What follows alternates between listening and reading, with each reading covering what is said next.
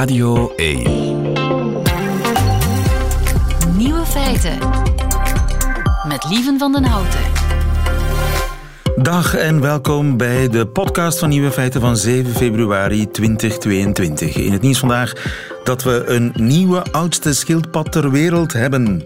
Jonathan, de reuzenschildpad, wordt binnenkort 190 en neemt daarmee de titel over van Tui Malila, een straalschildpad uit Tonga, die op 189-jarige leeftijd is gestorven. En dus krijgt Jonathan binnenkort van Guinness World Records de titel van oudste schildpad ter wereld. Gefeliciteerd, Johan. En volgens zijn persoonlijke dierenarts geniet hij, ondanks zijn hoge leeftijd en het feit dat hij niets meer ziet of ruikt, nog steeds van zijn drie favoriete bezigheden, namelijk eten, slapen en seks. Jonathan is al twee decennia samen met de 31-jarige schildpad Frederik een leeftijdsverschil van 159 jaar. De dierenartsen zijn er overigens nog niet zo lang geleden achtergekomen dat Frederik een mannetje is en Jonathan dus homoseksueel. Jonathan leeft al sinds 1882 op het eiland Sint Helena en krijgt van de gouverneur van het eiland voor zijn verjaardag een flink stuk sla met daarop één kaars. Want 190 kaarsen op een stuk sla, dat zou, althans, dat vindt de gouverneur, belachelijk zijn. En daar heeft hij gelijk in. De andere nieuwe feiten vandaag. Op het zuidelijke halfrond zijn de wolken anders. In Florida is een villa verkocht als NFT. Honden zijn een groot probleem in natuurgebieden, zo blijkt. En Frankrijk viert de 400ste verjaardag van Molière. De nieuwe feiten van Bas Birker die hoort u in zijn middagjournaal. Veel plezier. Nieuwe feiten. We hebben er een uh, milieuprobleem bij, of beter gezegd, we hadden dat probleem al, maar we wisten het niet. Maar dankzij Pieter de Fren uh, weten we het nu wel. Namelijk hondendrollen in natuurgebieden. Goedemiddag, Pieter. Goedemiddag. Pieter de Fren, je bent dus uh, bio-ingenieur aan de Universiteit van Gent. En de voorbije tijd heb je heel veel tijd doorgebracht in de Gentse natuurgebieden. Als daar zijn de Bourgoin, de Ossemeersen, de Vinderhoutse bossen, de Gent Gentbrugse meersen. Ja, dat klopt. We hebben inderdaad gedurende anderhalf jaar de aanwezigheid van honden daar geteld, langs vaste transecten. Um, en ja, door die hondentellingen uit te voeren gedurende een, een heel lange periode, we, we, hadden meer dan 500, of net uh, ietsje minder dan 500 uh, tellingen. Daaruit konden we dan berekenen hoeveel honden dat er lopen per hectare per jaar. En dat zijn er um, nogal wat, en, hè? want ik heb ook het idee, het kan met corona te maken hebben, dat heel veel mensen het wandelen hebben ontdekt en het wandelen in natuurgebieden hebben ontdekt. Meer dan, ja, dan vijf jaar geleden. Ja, dat klopt wel. Ja. We, we, waren al begonnen met onze tellingen voor corona. Dus uh, een deel van onze data zijn van ervoor, een deel van erachter. Maar dat klopt uh, dat er zeker veel meer wandelaars zijn. Um, of dat er meer honden zijn, dat weten we niet echt, omdat honden moeten sowieso uitgelaten worden. Dus waarschijnlijk was daar niet echt een supergrote toename. Uh, door corona, maar zeker gewoon in het aantal totale recreanten. Ja, dat is uh, geboomd in de, ja. in de eerste lockdown. Dus jij hebt het aantal honden geteld en wat heb je dan gedaan? Ja, dus uit die gegevens per hectare per jaar konden we dan ook uh, via een aantal aannames modelleren hoeveel stikstof en fosfor dat ze die natuurgebieden binnenbrengen via hun urine en via hun feces. Okay. en, en, en wat heb je dus zo allemaal ja, aangenomen? Uh, onder andere ja, hoeveel dat ze uitscheiden. Hè. Dus daarvoor uh, veronderstelden we dat ze één drol achterlaten en ja. één keer urineren. En Eén de, drol per hond, de, één plasje per hond? Ja, inderdaad. En heb je ook um, aangenomen en, dat, dat ze vrij rondlopen? Nou, dat hebben we geteld. Dus we hebben de honden die aan de leiband zaten gekwantificeerd apart van de loslopende honden. En, en dat heeft inderdaad ook op de depositie een, een effect, hè, omdat loslopende honden ja, over quasi het ganse gebied, gebied uh, zich kunnen verspreiden, terwijl bij, los, bij uh, aangelijnde honden, uh, ja, die doen een plasje of drol vlak bij het pad. Um, en dat maakt dus een enorm verschil natuurlijk. Gebracht. Maar uh, is het, ik, ik heb er geen verstand van, maar moet je niet de hond aan de leiband houden in het natuurgebied? Ja, in principe is dat verplicht. Ja. En we zien ook een grote variatie tussen de gebieden, bijvoorbeeld in de Vinderoudse bossen, uh, daar liep er, uh, ja, was uh, 92% van alle honden aangelijnd, terwijl in de Hendbrugse Meersen bijvoorbeeld is bijna de helft van de honden loslopend. En dat heeft deels waarschijnlijk te maken met handhaving. Omdat er in de Vinderoudse bossen bijvoorbeeld een veldwachter is die daar echt toezicht op houdt. Um, en mensen ook effectief aanspreekt. Ja. En hebben jullie ook gecheckt of de eigenaars van die honden de drol ook eh, opruimen en meenemen? Nee, nee, daar hebben we geen gegevens over. Dus, dus jullie gaan ervan uit dat hij blijft liggen, waar hij gevallen is? Ja, dat klopt. En Voor de urine, ja, die kan sowieso niet weggehaald worden. Uh, voor de feestjes zijn we ervan uitgegaan dat, dat, uh, dat, onze cijfers gaan om een potentiële impact, hè, dus dat alles blijft liggen. Ja. Um, en wat zijn nu de resultaten qua, wat is het, stikstof? Dat is het belangrijkste zeker in een natuurgebied als, als boosdoener? Ja, stikstof en fosfor, alle, alle twee een beetje. Um, dus beide zijn belangrijk omdat die dus kunnen leiden tot verlies van plantendiversiteit. Um, en dus wat vonden we? Dat, dat uh, gemiddeld gezien 11 kilogram stikstof en 5 kilogram fosfor per hectare per jaar op die manier natuurgebieden kan binnenkomen. Gemiddeld gezien, zelfs in de Bourgooien ah, zaten we met uitschij, uitschieters. Uitschieters, tot 31 uitschieters? Kilo, ja. ja. uitschieters tot 31 kilogram stikstof per hectare per jaar. En dat zijn dus ja, zeer significante hoeveelheden. Als je weet dat er bijvoorbeeld via stikstofdepositie via de lucht um, uh, gemiddeld gezien in Vlaanderen 22 22 kilogram stikstof binnenkomt. En dat wordt gezien als een enorm probleem, die 22 kilogram. Dat is dan van de landbouw, die gewoon via ja. de lucht in zo'n natuurgebied uh, wordt ja, afgezet op de een of andere manier. Ja, via de landbouw en, en het verkeer inderdaad. Um, ja. Dus, uh, dus dat is dan 22 kilogram. En dat ging dus over 22 kilogram. En uh, die uitschieters die jullie gemeten hebben, dat was in Bourgoin, was het uh, 31 ja, in de Bourgooien 31 kilogram stikstof inderdaad. Ja. Dus dat is meer dan de landbouw? Ja, dat klopt. Omdat daar uh, ja, gaat over een, een, plekje waar dat we zeer veel honden ook geteld hebben. Um, dus daar vonden we gemiddeld gezien um, uh, ja, meer dan 10, 12 honden per hectare per dag die die zitten bezoeken. Dus als je dat uh, ja, uitrekent over een Hans jaar per hectare, ja, eh, levert dat enorm veel nutriënten-inputs op. Ja. Want het is belangrijk om een onderscheid te maken, bijvoorbeeld bij, tussen honden en ja, in veel natuurgebieden staan ook runderen of schapen. Maar honden worden thuis gevoederd, zijn carnivoren met een relatief proteïnerijk dieet. En daar, ja, daar zit dus relatief veel stikstof en fosfor in die urine en, ja. en feces. Dus wat ik jou eigenlijk hoor zeggen is, we richten al onze pijlen op de landbouw als het gaat om natuurgebieden vrij te houden van extra stikstof, om daar de diversiteit in stand te houden. We richten al onze pijlen op de landbouw. Maar eigenlijk zou je die op de hondeneigenaren moeten richten. Of minstens evenveel. Is het dat wat je ik denk dat onze eh, boodschap, ja, Ik denk dat onze boodschap absoluut niet is dat alle honden moeten geweerd worden en geband uit alle bos- en natuurgebieden. Dat is zeker niet de bedoeling, hè, want wetenschappelijk onderzoek toont ook aan dat wandelen met de hond mentale en fysieke voordelen heeft, zowel voor het baasje als voor de hond, hè, bijvoorbeeld via lichaamsbeweging. Dus dat is zeker niet onze bedoeling. Maar wat dat wel ja, belangrijk is, is denk ik dat hondeneigenaars aan de ene kant zich realiseren dat hun hond een bemestende rol heeft en dat dus ja, effectief belangrijk is dat die, dat die mest weggenomen wordt. En dan anderzijds voor beheerders van natuurgebieden, ja, die kunnen dan bijvoorbeeld, uh, ik zeg maar iets, hondentoiletten aan de ingang voorzien en zodanig dat een hond al zijn behoefte gedaan heeft voordat hij het natuurgebied ingaat. Uh, meer losloopwijdes voorzien in de buurt van het natuurgebied, zodanig dat de druk op, op de echt gevoelige plekjes van natuurgebieden een beetje kan dalen. Um, dus er zijn verschillende maatregelen mogelijk om, om ja, plant, uh, stukjes van natuurgebieden waar dat echt uh, veel geïnvesteerd wordt om plantendiversiteit uh, en ook dierendiversiteit hoog te houden, om die, ja, die bemesting daar een beetje naar beneden te halen. Dat is uh, duidelijk. Dankjewel, Pieter de Frenne. Veel succes verder met je onderzoek. En Dank u wel.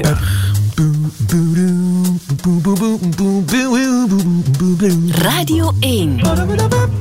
Nieuwe feiten. Op het zuidelijk halfrond zijn de wolken helemaal anders. En dankzij een nieuwe studie weten we nu ook waarom. Lieven Scheire, goedemiddag. Een goedemiddag. Ik uh, heb jou aan de lijn in jouw hoedanigheid van wolkenwaardeerder. Uh, ja, van um, lid nummer 32.393 van de Cloud Appreciation Society of Great Britain. Oké, ik ben trots op je. Uh, je bent een wolkenfreak, ook dat nog. En uh, als lid van die vereniging heb je de morele plicht om de liefde voor de wolken uit te dragen. Klopt, ja. Onze, onze stichter Gavin Pretter-Pinney, ja, met zo'n naam ben je geboren om een soort goeroe te worden natuurlijk, die um, probeert ons aan te zetten om uh, weg te gaan van het, wat hij noemt blue sky language.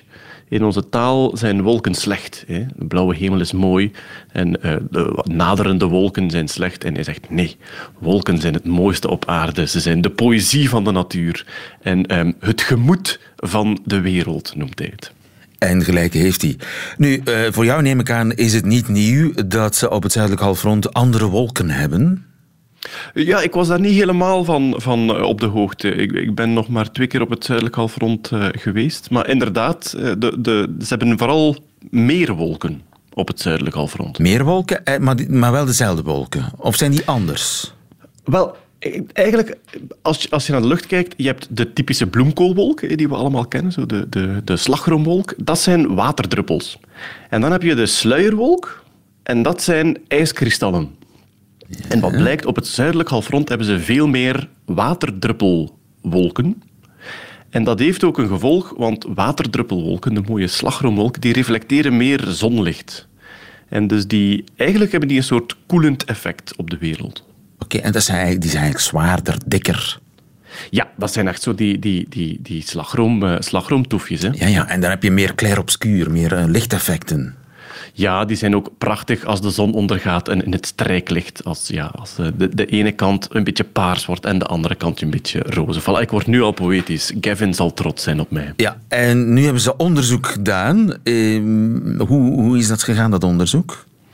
Wel, ze hebben eigenlijk ze hebben drie grote detectoren gezet. Um, eentje in Duitsland, eentje in Cyprus en eentje in Chili. Dus twee op het noordelijk halfrond, twee op het zuidelijk halfrond. Om te gaan kijken, wat doet die lucht nu precies op het moment dat die wolken zich vormen. En het belangrijkste is... Um, een wolk bestaat uit water en dan na een tijdje gaat die bevriezen tot ijs en meestal ontstaat er dan neerslag. Die ijskristallen zijn zwaar, die beginnen naar beneden te komen, die smelten dan en die worden dan regen, of ze smelten niet en dan zijn ze uh, sneeuw bijvoorbeeld. Maar voor een wolk om te bevriezen heb je een soort vuiltje nodig, laat het ons zo zeggen. Je hebt een soort klein deeltje nodig waar al die waterdamp zich op kan zetten als ijskristal. een, een, een condensatiekern. En dat soort vuiltjes, dat soort stof in de lucht, komt veel meer voor op het noordelijk halfrond dan op het zuidelijk. Hè? We hebben meer stof dan in het zuiden. Ja, en dat heeft een paar redenen. De eerste is vrij simpel. Er is veel meer oceaan op het zuidelijk halfrond, waar natuurlijk weinig stof geproduceerd wordt. Um, en ja, de menselijke activiteit ook. Hè. Um, alles wat brandt bijvoorbeeld, dat uh, maakt dan stof en dat maakt dan wolken. Um, maar... Dus wij zijn vuilaards in vergelijking ja, met uh, het zuidelijk halfrond. Goed, dat, dat, dat de mens een, een is, zal geen, geen uh, publiceerbaar wetenschappelijk nieuws zijn, ik. Denk dat we daar al eventjes achter waren. Maar ze hebben wel geluk gehad tijdens dit onderzoek, enfin geluk, dat ze um, net aan het lopen waren, hun waarnemingen liepen, terwijl er uh, bosbranden waren in Australië. Dus zij kregen daar in Chili plotseling een hele hoop fijn stof van die bosbranden cadeau. En dan hebben ze dan effectief kunnen bestuderen hoe dat effectief opstijgt en zorgt dat er meer van die waterwolken veranderen in ijswolken en daarna in neerslag. Um, en ja, het, het, het, ontstaan van de wolken op zich is het simpel. Je hebt waterdampen, die gaat omhoog en die komt in koudere lucht, dus die condenseert tot druppeltjes. Maar de complexiteit van wanneer dat precies gebeurt en hoe dat precies gebeurt, wordt eigenlijk jaar na jaar beter begrepen.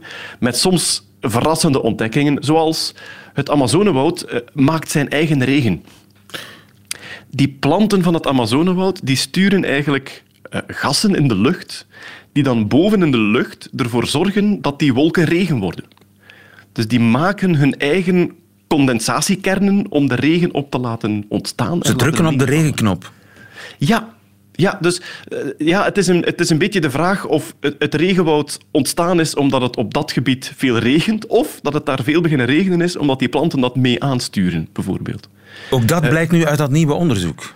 Dat wisten ze al, maar uh, ze kunnen nu beter begrijpen waarom dat bepaalde deeltjes van bepaalde grootte daar zo'n zodanige rol in spelen. Ja, en uh, de reden waarom er zoveel meer wolken zijn op het zuidelijke halfrond, is dat het, ja, omdat er zoveel oceaan is? Omdat de lucht er properder is, sowieso. Dus omdat er minder van dat soort deeltjes in de lucht zitten waarop die, die, die regen zich kan vasthechten, dus kan, kan bevriezen, is dat dan eigenlijk. Um, en ze hebben nog iets ontdekt, namelijk dat um, de, het Andesgebergte zorgt voor een soort uh, golvende wind. Er komt, er komt een, een, een, wind vanuit de stille oceaan, die raakt het Andesgebergte en die lucht wordt daardoor omhoog geduwd. Maar vanaf dan kan je een bepaalde luchtlaag zien als een soort dobberend bootje. Als een bootje omhoog geduwd wordt, dan gaat het daarna terug naar beneden vallen. En dan valt het een beetje te diep, dus wordt het daarna weer omhoog geduwd en dan weer naar beneden, tot het zo langzaamaan uit, ja, terug eh, vlak ligt. En hetzelfde gebeurt met die lucht. Dus die lucht uit de oceaan die wordt omhoog geduwd, te hoog, die vormt daar wolken, maar daarna komt die terug naar beneden. En dan wordt hij terug een beetje warm en dan gaat hij weer omhoog. En wat er dan kan ontstaan, dat is een van mijn favoriete wolkentypes, dat is de lenticulariswolk. De lenticulariswolk? Kun je die een klein beetje... Dat is geen bloemkool. Nee, die is genoemd naar de lens, hè, dus uh, een beetje de schijf. En dat is eigenlijk een luchtlaag die aan het dobberen is en die net met het topje eventjes in lucht komt die koud genoeg is om een wolk te vormen. En daar vormt zich dan een soort schijfvormige wolk. Ze ziet er zelfs ufo-achtig uit. En je ziet ze vaak boven bergen of, uh, of um, uh, ja, op plekken waar, waar die lucht omhoog geduwd wordt. En ja, het is een heel mooie afgeronde ronde schijf van een wolk eigenlijk. Ja, ja en door die bergketen die ja, overlangs uh, Zuid-Amerika loopt, van, van het noorden naar het zuiden, en een groot stuk van Chili is eigenlijk, daar ja. op die bergketen ontstaan dat soort, hoe heet het, lenticularis? Ja, wel, dus daar, daar, ontstaat die... Je kan zeggen, de Andes is een soort um, um, ja, uh, schansje, een soort springschans voor de wind. Er komt een stevige wind uit de stille oceaan, die komt die Andes tegen en die zegt wee, en die springt omhoog. Maar daarna moet hij terug naar beneden komen, uiteraard. Maar die valt dan iets te diep en die dobbert dan weer omhoog. En zo golft hij een beetje op en neer. En ook dat uh, heeft er blijkbaar een, een rol in, dat die waterwolken minder snel ijswolken worden die dan gaan uitregenen. Lieve Scheire, je woont op het verkeerde halfrond.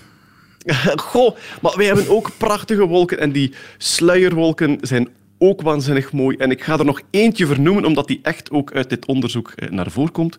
Het feit dat een wolk niet onmiddellijk bevriest als die kouder is dan 0 graden. Dus een wolk kan kouder zijn dan 0 graden en toch niet bevriezen. Oh. Omdat die daar die condensatiekernen voor nodig heeft. Dus die heeft die vuiltjes nodig. Uh -huh. En er is een fenomeen, eh, wat af en toe rond Zaventem te zien is. Soms zijn de wolken kouder dan 0 graden. En eigenlijk willen ze bevriezen, maar ze hebben die stofdeeltjes niet. En dan vliegt er een vliegtuig doorheen en dan krijg je eigenlijk een prachtige wolkenlaag van waterdruppeltjes met daarin één rond gat van ijswolken waar dat vliegtuig doorgevlogen is. En dat heet um, de, de, de Fallstreak Hole, of het pilotengat in het Nederlands. Het pilotengat. Ja, ja, pilotengat klinkt dat weer niet zo flatterend. Maar het is gek als je thuis komt dat je zegt, schat, wat heb ik een prachtig pilotengat gezien daarnet. Maar het gebeurt. het, is een hele, het is een hele mooie wolk. Ja. We laten hem zien eh, op onze website, uh, die, die wolk. Lief en Scheire. Ja. Dankjewel. Goedemiddag. Met veel plezier. Nieuwe feiten. Coucou de France. Met Alex Visorek. Van uh, uh, enig maandaghumeur is nooit sprake, want daar is hij immuun voor. Alex Visorek, elke maandag krijg ik een warme coucou van hem, uh, van onze landgenoot en mijn collega bij France Inter, Radio France in Parijs. Alex Visorek, goedemiddag. Hallo Alex. Goedemiddag, lieven. Wat, Wat gebeurt er? Hoorden zijn Les Trois Coups. Een traditie van het Franse klassieke theater. Uh, voor het openen van de gordijnen wordt er drie keer met een grote stok op het podium geslagen. En ik wilde vandaag daarmee starten, want wij gaan naar het Franse theater. Molière is jarig.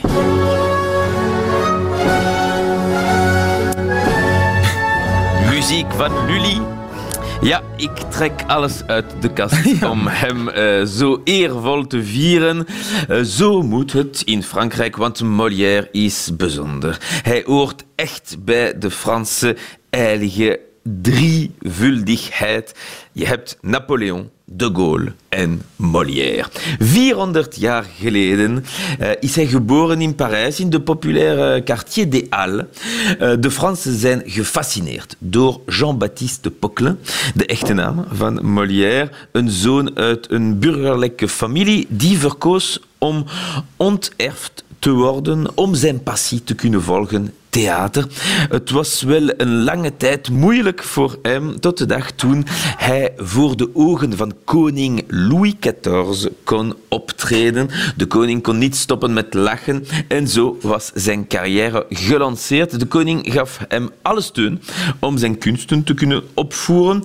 Over zijn privéleven weten we weinig, want toen was er nog geen dag allemaal. Maar er, eh, er zijn bewijzen dat hij een goed mens C'est un type bien. Mais comment le savoir alors qu'il n'a laissé aucun papier personnel, aucune lettre, aucun manuscrit? Il a laissé une œuvre. C'est pas mal. C'est déjà pas mal. Het was voilà. een type bien. een type bien. Een goede mens, maar hoe kunnen we ja. dat weten? Als hij geen persoonlijke papieren of brieven heeft achtergelaten? Wel, door zijn oeuvre. En dat is niet weinig. Inderdaad, en zijn oeuvre is comédie. Wel, uh, comédie van uh, de 17e eeuw, en dat klinkt zo. Quelques titres honteux qu'en tout lieu on lui donne. Son misérable honneur ne voit pour lui personne. Nommez-le fourbe, infâme et scélérat maudit. Tout le monde en convient et nul n'y contredit. Oei. Voilà, maar achter het oude Fransen en de rijmen heb je vooral geniale satiristische comedie. Het was echt de voorganger van alle Franse comedians van tegenwoordig. Molière heeft ook zijn naam gegeven aan de prijzen die het theater vereren uh, in Frankrijk. La cérémonie des Molières, zegt men. Uh, maar in die ceremonies wordt tegenwoordig op comedie een beetje neergekeken. Het is dus heel waarschijnlijk indien uh, hij nog in leven zou zijn, dat Molière geen Molière-prijs gekregen zou hebben. Maar uh, door comedie had hij vier eeuwen geleden een bijzonder succes. Uh, was heel populair bij het volk en werd uh, tegelijk gesteund door het Hof dat hij wel voor de gek hield. Uh, hij kon dus iedereen laten lachen en dat maakt hem echt Frans. Legt hier de acteur Francis Huster uit. Et ce qui est beau chez Molière, c'est qu'il appartient à tout le monde. Lui, euh, euh, il est comme le drapeau français, bleu, blanc, rouge, c'est-à-dire bleu républicain, blanc royal et, et rouge le peuple. Là là, Molière is dus van iedereen. Hij is zoals de Franse vlag.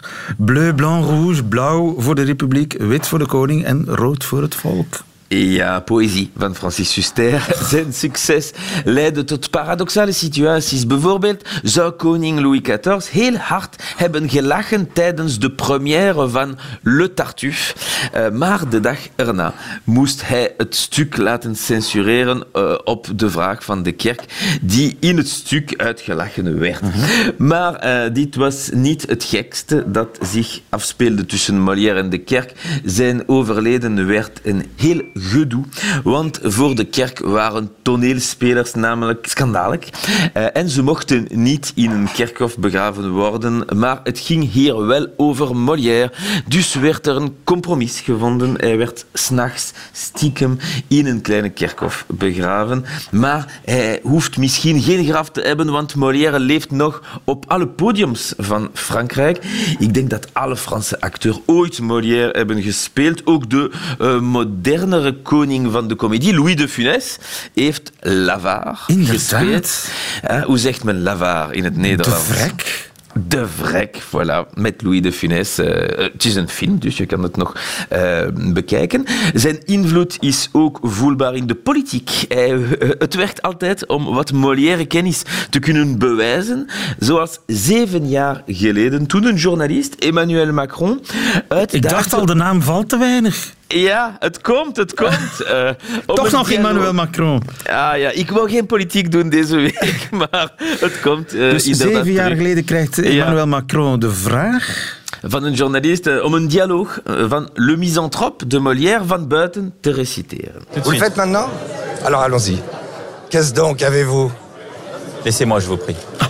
Mais encore, dites-moi, quelle bizarrerie. Laissez-moi là, vous dis, j'ai couru vous cacher. Mais on entend les gens au moins sans se fâcher. Moi, je veux me fâcher, ne veux point entendre. Wauw. Hij kent alles van buiten. En natuurlijk weet je hoe belangrijk Molière is, omdat het Frans de taal van Molière wordt genoemd. La langue de Molière. Je hoort het vaak als jongeren spellingsfouten maken, hoe erg het is dat ze de taal van Molière onrecht aandoen.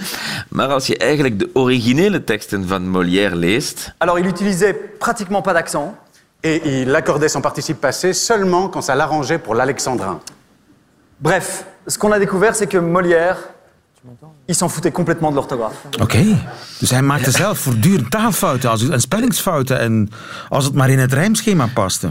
Ja, toen was het niet zo erg. Eh, de taal evolueert wel, maar de geest van Molière blijft. Hier in Frankrijk onveranderd. De tijden kunnen hem alleen maar verfraaien. Sinds het begin van het jaar wordt Molière overal in Frankrijk gevierd. En dat zal zeker zo blijven tot het einde van het jaar. Le quatcentenaire de Molière. En zeker nog langer, want Frankrijk zal nooit ophouden om Molière leuk te vinden. Het is een minder mooie rijmpje, maar bon anniversaire, Molière.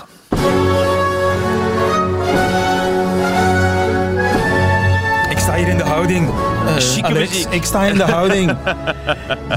Voor Molière. In Frankrijk zijn ze met meer bezig dan alleen maar de presidentsverkiezingen. Ook met de 400ste verjaardag van Ja, en- Molière. En het verandert een beetje van de politiek. Tot volgende week, Alex. Tot volgende week.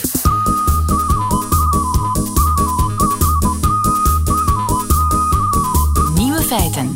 Het is gebeurd. In Florida is voor het eerst een huis verkocht als NFT. Maca de la Meilleure. Goedemiddag. Goedemiddag. Maka, jij bent blockchain-expert aan de Vives Hogeschool in Brussel. Het was een villa van 650.000 dollar.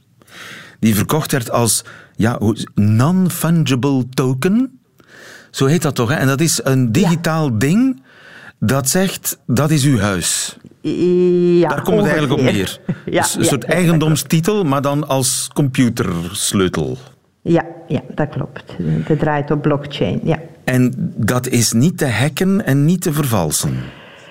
Ehm, ja, nu, met de huidige stand van techniek, dat is heel belangrijk, hè, dat we dat vermelden, ehm, dat is zo goed als onmogelijk. Tenzij jij natuurlijk jouw gegevens eh, aan iemand eh, doorgeeft, ja, dan, dan, dan gebeurt dat wel. Maar anders is dat eh, onmogelijk. Wat gebeurt er binnen tien jaar, dat weten wij niet. Misschien is dat wel, maar ondertussen misschien zijn er ook, ehm, die, die, die blockchain had ook met die cryptocoding nog weer nieuwe, gesofisticeerde algoritmes uitdenken, zodat het niet eh, mogelijk is om te hacken. Dus je kan het niet vervalsen, je kan het niet hacken, dus dat is volledig safe. Maar ik heb die 650.000 dollar betaald. Ik krijg dan die NFT, dat digitale ding. Maar ja, de rest van de samenleving, mijn buren, de overheid, die moeten dat toch ook erkennen, die eigendomstitel van mij, die digitaal is. Ja, ja maar ehm, NFT draait op een blockchain-platform. Dat is het, die bedoeling daarvan. Ehm, en die eigendommen, de huizen, eh, draait al heel lang op blockchain. Er zijn al heel wat landen waar je eigendom via blockchain kan kopen. Oh ja? Dus op zich dat systeem, ja, ja, ja, op zich dat systeem dat werkt al, al, al, al heel lang. Ehm, Maar niet bij ons toch? Niet in België? Nee, niet in België. Nee, in België is dat niet. En waar kun je dat wel je- kopen, een, een huis met je NFT? kan in eh, met, niet met NFT, op blockchain. Dat Oh, is dat niet hetzelfde? Ik dacht dat dat hetzelfde was. Mm. Ehm, maar ja, die, die blockchain, eh, die NFT draait op blockchain, dat klopt wel. Maar wat NFT mogelijk heeft om dit proces nog te versnellen. Dat is het, het meerwaarde wat ik nu lees, alleszins, omdat ik was zelfs verrast dat te horen. ehm, eh, dat dat plots NFT in, in beeld komt. Ehm, op blockchain is er lang. En eigenlijk gebruikt NFT dezelfde dis- gedistribueerd ledger als basis. En daarom is dat ook niet Het is dezelfde techniek. Dat is Het heet alleen een beetje anders. Of het is, het is makkelijker in gebruik of zo. Hm, ik denk, eh, nogmaals, dat is zonder enig onderzoek die ik heb gevoerd, maar ik denk dat omdat die NFT nu zo hip is en iedereen over NFT aan het praten is, dat man eigenlijk ehm, ja, iets wat er loopt in een nieuwe jasje een beetje heeft eh, gestopt. Eh, en op die manier, dat is natuurlijk ehm, te zeggen, ik verkoop mijn huis op blockchain is misschien niet meer zo hip. Als je NFT vermeldt, begint dat interessant te worden. Ik moet wel zeggen, dat klopt niet helemaal dat dat eerste huis is. Ehm, er is al eh, vorig jaar, eh, ehm, eh, heeft man al geprobeerd alleszins, of ze verkocht zijn weet ik niet, om ehm, eh, via NFT in Portugal heeft man, dat was een Prometheus, dat is een, een bedrijf die, die huizen bouwt, die hebben al geprobeerd. In Oekraïne heeft man geprobeerd om het huis via NFT te verkopen. Dus helemaal nu is er niet. Nee, maar het is de toekomst wellicht. Eh, Ik denk sowieso is de toekomst dat die, alles wat te, te maken heeft met um, eigendom, met bewijs van wie is eigenlijk rechtmatige eigenaar, dat daar een technologie belangrijke rol gaat spelen. Dat sowieso. hè. En Of dus de in- notaris die kan inpakken. nee, nee. Notaris kan zeker of moet nog niet inpakken. Ehm, het gaat over transacties waar geen discussie over bestaat. Waar is geen problemen, het is geen complexe zaken. Die kan je perfect door technologie laten lopen, maar je hebt nog heel wat dingen die nog onderzoek vragen, Ja. waar wij nog niet weten. Klopt daar wel dat ik huis verkoop, en dan, dan heb ik nog Er- andere... ingewikkelde andere... erfeniskwesties en zo, dan ga je Voilà, altijd een voilà. notaris nodig blijven hebben. Absoluut, Maar de simpele transacties waar geen discussie over bestaat, die zullen in de toekomst per blockchain of F- NFT of hoe je het hippe ding in kwestie ook wil noemen, zal via zo'n digitale versleutaling eh, gebeuren. Eh, Maar daar moet nog een wettelijk kader voor zijn natuurlijk. Ehm, ja, absoluut. Daar is en ehm wettelijk kader moet volgen technologie. Dat, vandaag is dat zo, vroeger was omgekeerd. Eh, landen waar dat eh, het feit is, eh, daar is al wettelijk kader daaromtrent. Dan neemt de overheid ook een belangrijke rol daarin. Omdat je moet wel ervoor zorgen wat je in, in jouw blockchain stopt, dat wel ook klopt. Ja. Dat kan je niet. Ja? Anders heb je, zoals men zo mooi zegt, garbage in en garbage out. Dus daar is een, zowel de notarissen, in het geval van vastgoed, eh, ook overheid daar een belangrijke eh, rol daarin speelt. Die zijn al eh, voor een stukje wettelijk bepaald en geregeld. Landen waar niet het geval is, zoals in België, hebben wij voorlopig geen wettelijk kader. Maar dat wil niet zeggen ehm, dat dat nog komt. Ik weet niet of jullie weten, maar in België is dat zo'n Solid-netwerk, een zeer interessante toepassing, een soort van gedistribueerd eh, eh, grootboek. Ehm, en als dat komt, dat is vanuit de overheid ook ondersteund, eh, dat zal wettelijk kader wel volgen. Dus in België, zij lopen nog een beetje achter, maar eh, in Amerika is het in ieder geval aan het gebeuren. Eh, blockchain. De blockchain-techniek wordt eh, gebruikt om eh, huizen te verkopen. Misschien komt dat ook eh, in België eraan. Maca de la Meilleure, dankjewel. Goedemiddag. Graag gedaan, dankjewel. Dag. Nieuwe feiten. Radio 1. Voilà, dat waren ze, de nieuwe feiten van 7 februari 2022. Alleen nog die van Bas Birker nu in zijn middagjournaal. Nieuwe feiten. Middagjournaal. Liefste landgenoten. Ik werd vanmorgen wakker van het gekraai van een haan. Dat krijg je als je op de boeren buiten woont, bedacht ik mezelf in slaapdronken toestand. Die gedachte hield maar kort stand. Ik woon namelijk niet op het platteland, maar in Merksem. En we hebben ook helemaal geen haan. Wel een kip, maar kippen kakelen en ik hoorde gekukkel. Kukeleku, klonk het nogmaals, en ik besloot dat ik op moest staan om uit te zoeken welke gatachterlijke buur het in zijn botte hersens had gehaald een haan te importeren in het territorium van de hardwerkende Merksemnaar. En mezelf. Een wolf in de haven, dat is prima, want wolven kraaien je niet wakker. Maar een haan in een woonwijk is een stap te ver. Ik liep het terras op en keek uit over de tuin. Terwijl een derde kukeleku weer galmde in de woonwijk, scanden mijn ogen het donker op zoek naar mijn toekomstige avondmaal. Recht onder het terras stond Tok, onze kip, kop omhoog, filet vooruit. Een kort moment dacht ik dat ook zij op zoek was naar de bron van al het kwaad. Tot haar snavel openging en ze de stilte doorbrak met een overtuigende vierde kukeleku. Lap, dacht ik. We zitten met een haanschender. Op de televisie gaf Geubels ons in Taboe gisteren een lesje tolerantie ten opzichte van mensen die zich niet identificeren met het geslacht waarmee ze zijn geboren. Ik had dat lesje niet nodig, want ik ben sowieso erg tolerant. Sterker nog, het kan me geen reet schelen wie of wat je bent, hoe je je voelt en wat daar eventueel aan veranderd is. Als je maar aardig bent en mij ook met rust laat. De dag dat je om 7 uur staat te kukelen onder mijn slaapkamerraam, stopt mijn tolerantie direct en bel ik de flikken. Hallo? Er staat een transgender in mijn tuin te kraaien. Hoe die daar komt? Die woont daar? Ja. Ik heb zelf een hok voor haar gebouwd. En ze gaf ons eieren in ruil, maar nu identificeert ze zich ineens als haan en maakt ze me wakker. Of ik aangifte wil doen? Nee. Ik belde om te vragen of jullie weten waar ze in Merksem de beste spekpatatjes verkopen. Leuk verzonnen, hoor ik u denken. En waarschijnlijk zou ik omgekeerd hetzelfde doen. Maar dit middagjournaal, lieve luisteraars, is altijd mijn echte waan van de dag. En de uwe zou ook naar de hanenkloten zijn als u gewekt werd door dit. En nu ga ik even een kip toespreken. Blijkbaar moet dat voortaan met hem, hen.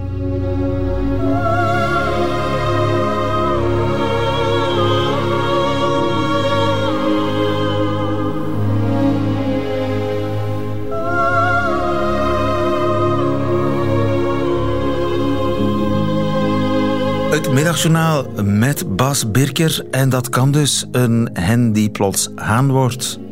Einde van deze podcast. Hoort u liever de volledige nieuwe feiten met de muziek erbij? Dat kan natuurlijk via radio1.be of de Radio 1 app. Tot een volgende keer.